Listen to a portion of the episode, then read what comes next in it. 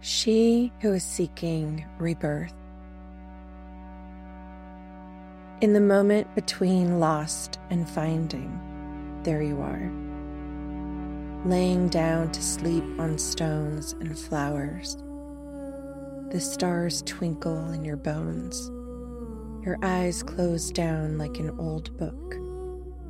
After the tyranny of tears, after the breath gasp and whispers, that quiet settles on your forehead like a kiss. You awaken, lightness of breath. You are now queenly in your song and sighs. You are rebirth, embroidered with flowers, the season of spring, your garments.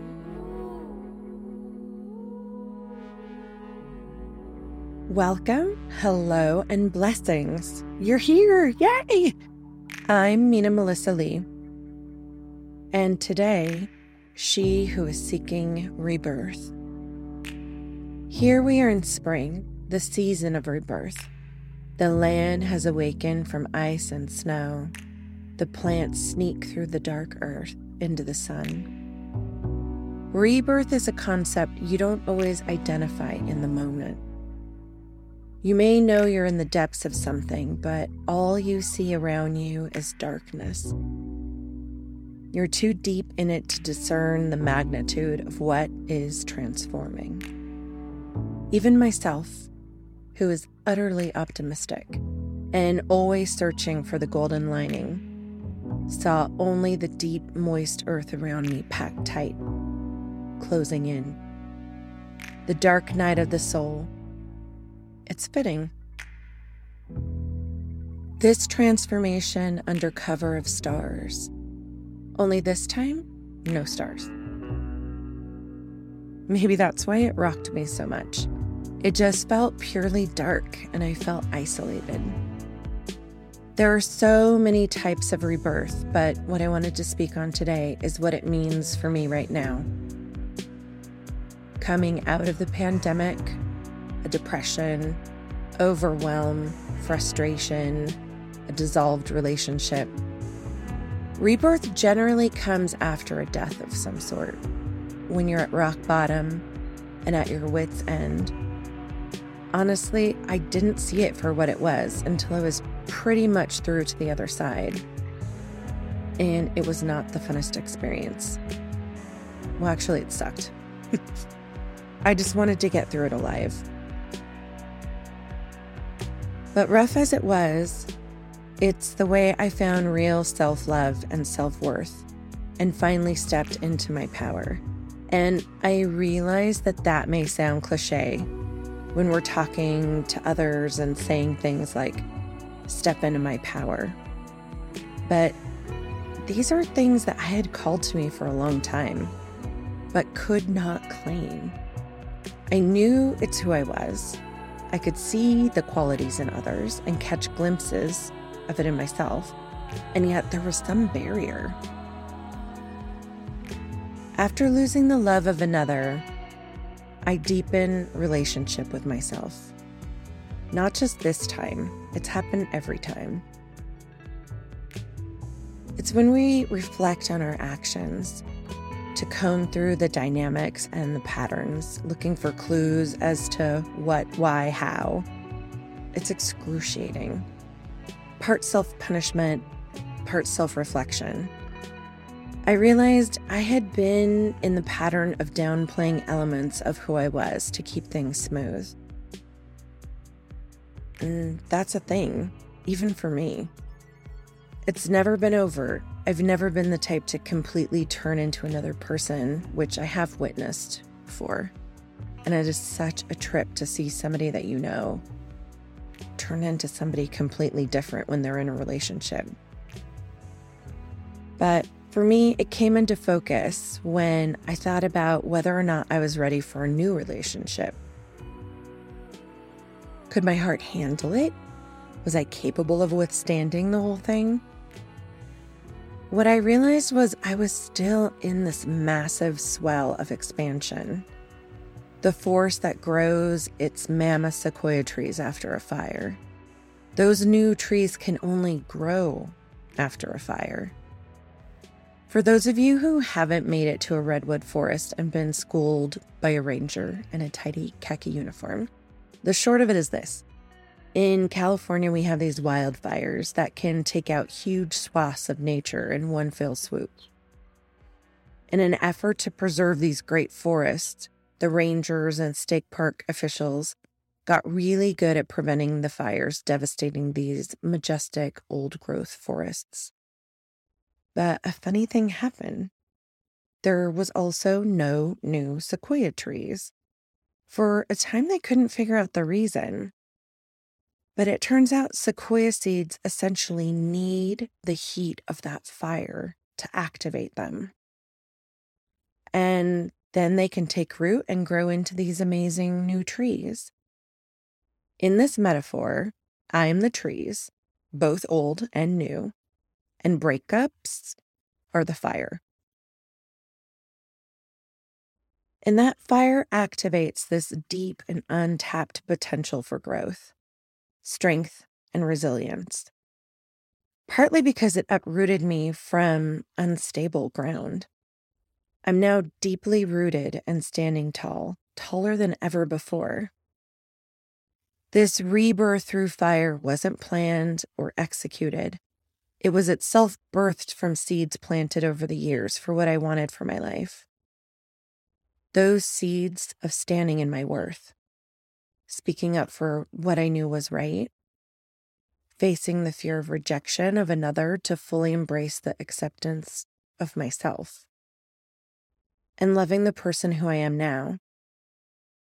This body, this face, this phase of life. All of these things that I had laid the groundwork for. Each new season of self that emerges from pain and loss, or trials and tribulations, sees the light of rebirth in a new way. There were many months of inner reflection questioning and talking it out in the same forever droning on way to the poor same confidants. It just felt as though I couldn't trust myself because I had been so blind. I hadn't seen the possibility of the particulars occurring, and it made me question my instincts, my inner knowing, and my judge of character. I especially turned inward during the winter, embracing the stillness and quiet of the earth element, journeying down into the depths as I sat with this unknowable potential. Often there is a tinge of sadness, stillness, and immobility in the winter, even if one is not in existential crisis. Mm, I think the particulars of that might be for another story. So, cue the existential crisis, riots, the inner questioning, more pandemic, isolation, world fear, others needing care, brain chemical malfunctioning, and general overwhelm, and call it a party. It honestly took a lot of positive self talk and inner reflection and some good old fashioned wound licking, and antidepressants, and therapy to get through that.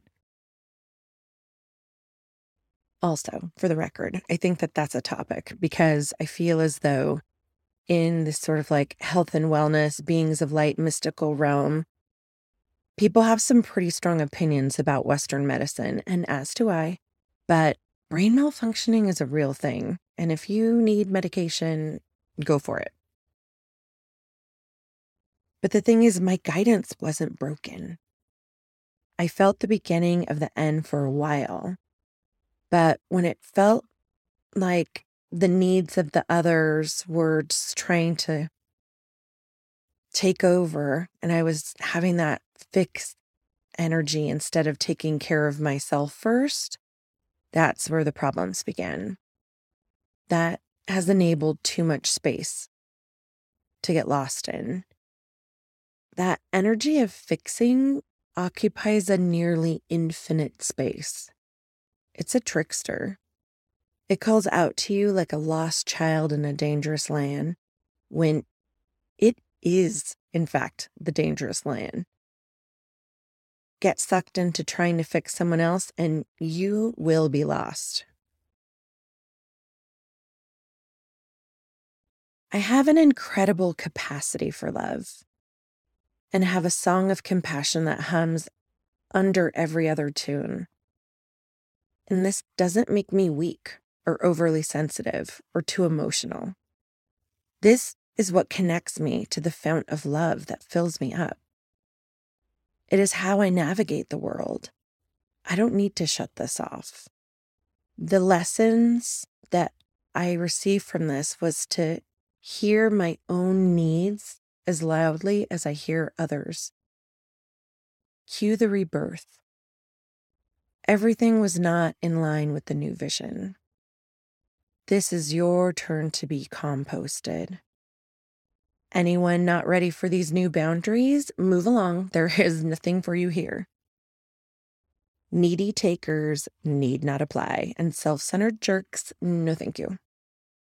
I realized recently that I've been in this seed of potential phase for 13 months. This hasn't been so much of a phoenix rising from the ashes drama show, so much as one of those slow and steady wins the race situations. This rebirth and growth has been steady and true. I've brought this capacity to live with an open heart into this rebirth. But no longer am I willing to be steamrolled, sidelined, or gaslit. Not for a second. Life is this wonderful and precious gift. Time in this body with these people is finite. There's no guarantee to be granted happiness by circumstance and no way to retrieve lost time. So, we must all make conscious decisions to flood our life with the right things.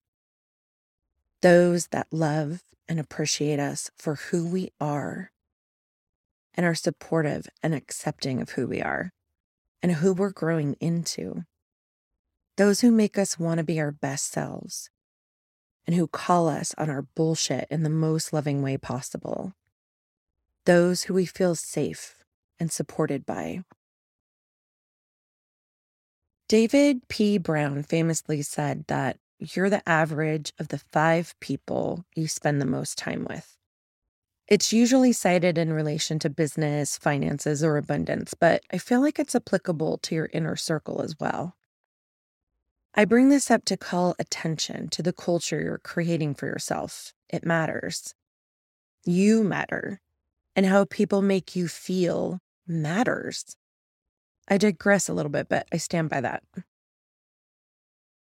As a thought experiment, I fell into my future and I realized I'm still ready for this expansion and rooting.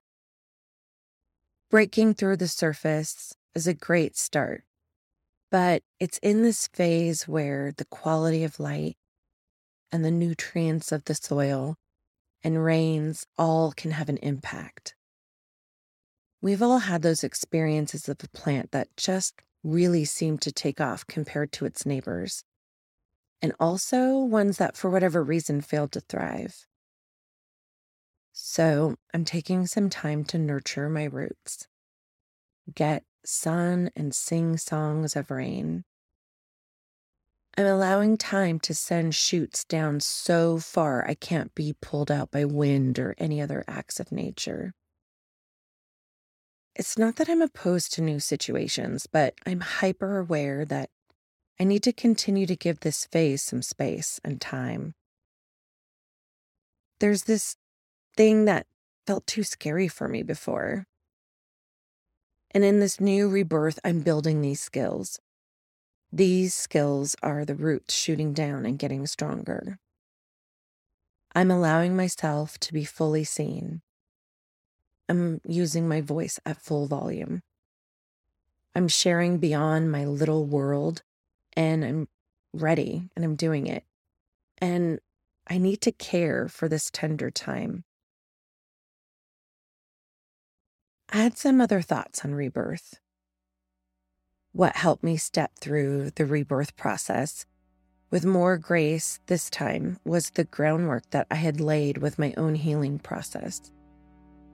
Journaling about what I did want for my life and preparing to release what I didn't had always been an ongoing process for me, and it helped to clarify what really needed to be left behind. When you parse out what feels sticky and where you have an attachment that's just not in alignment, can you let these things go? Having a clear vision for these things, your values, boundaries, and aspirations, can lay the groundwork for what's to be reborn. But I think being clear on my boundaries for how I interact with others and the world dictated when I could no longer go with the flow. And essentially, it removed me from the timeline that I had been in. I hunkered down into place and allowed things to move around me as I protected my values and needs. Things, people, and circumstances not in alignment with my values were either removed or just fell away. This wasn't easy or pain free, but the freedom I feel on the other side of it feels liberating. And it's allowed me the space to move forward how I want to through the world. When I was in crisis, I worked with a therapist. When I was needing direction or felt lost, I worked with my mentor. When I needed love, I reached out to my friends. And when things were mushy and a mess, I journaled and worked through it with spirit. I'm definitely not an advocate of toxic positivity. I get in there and I get dirty. I design my life.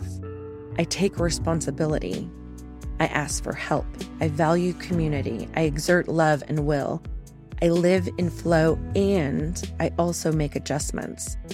When things aren't working according to plan, and I remember that I am magic and I am also human.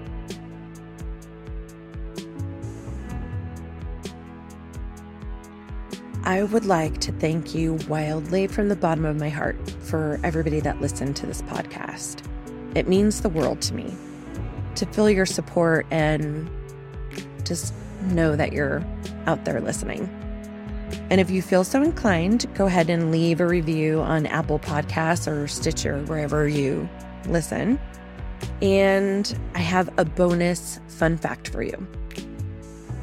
Redwood trees can grow for 3,000 years and can regenerate after fire, lightning strikes, or pretty much anything else, as long as they're still solidly standing. There are completely hollow and healthy redwood trees, and they are spectacular. This episode was all me, Mina and Melissa Lee, and the beautiful music is called Snake River, and it is by Siren and the Sea. Thanks so much. Talk to you soon. Bye.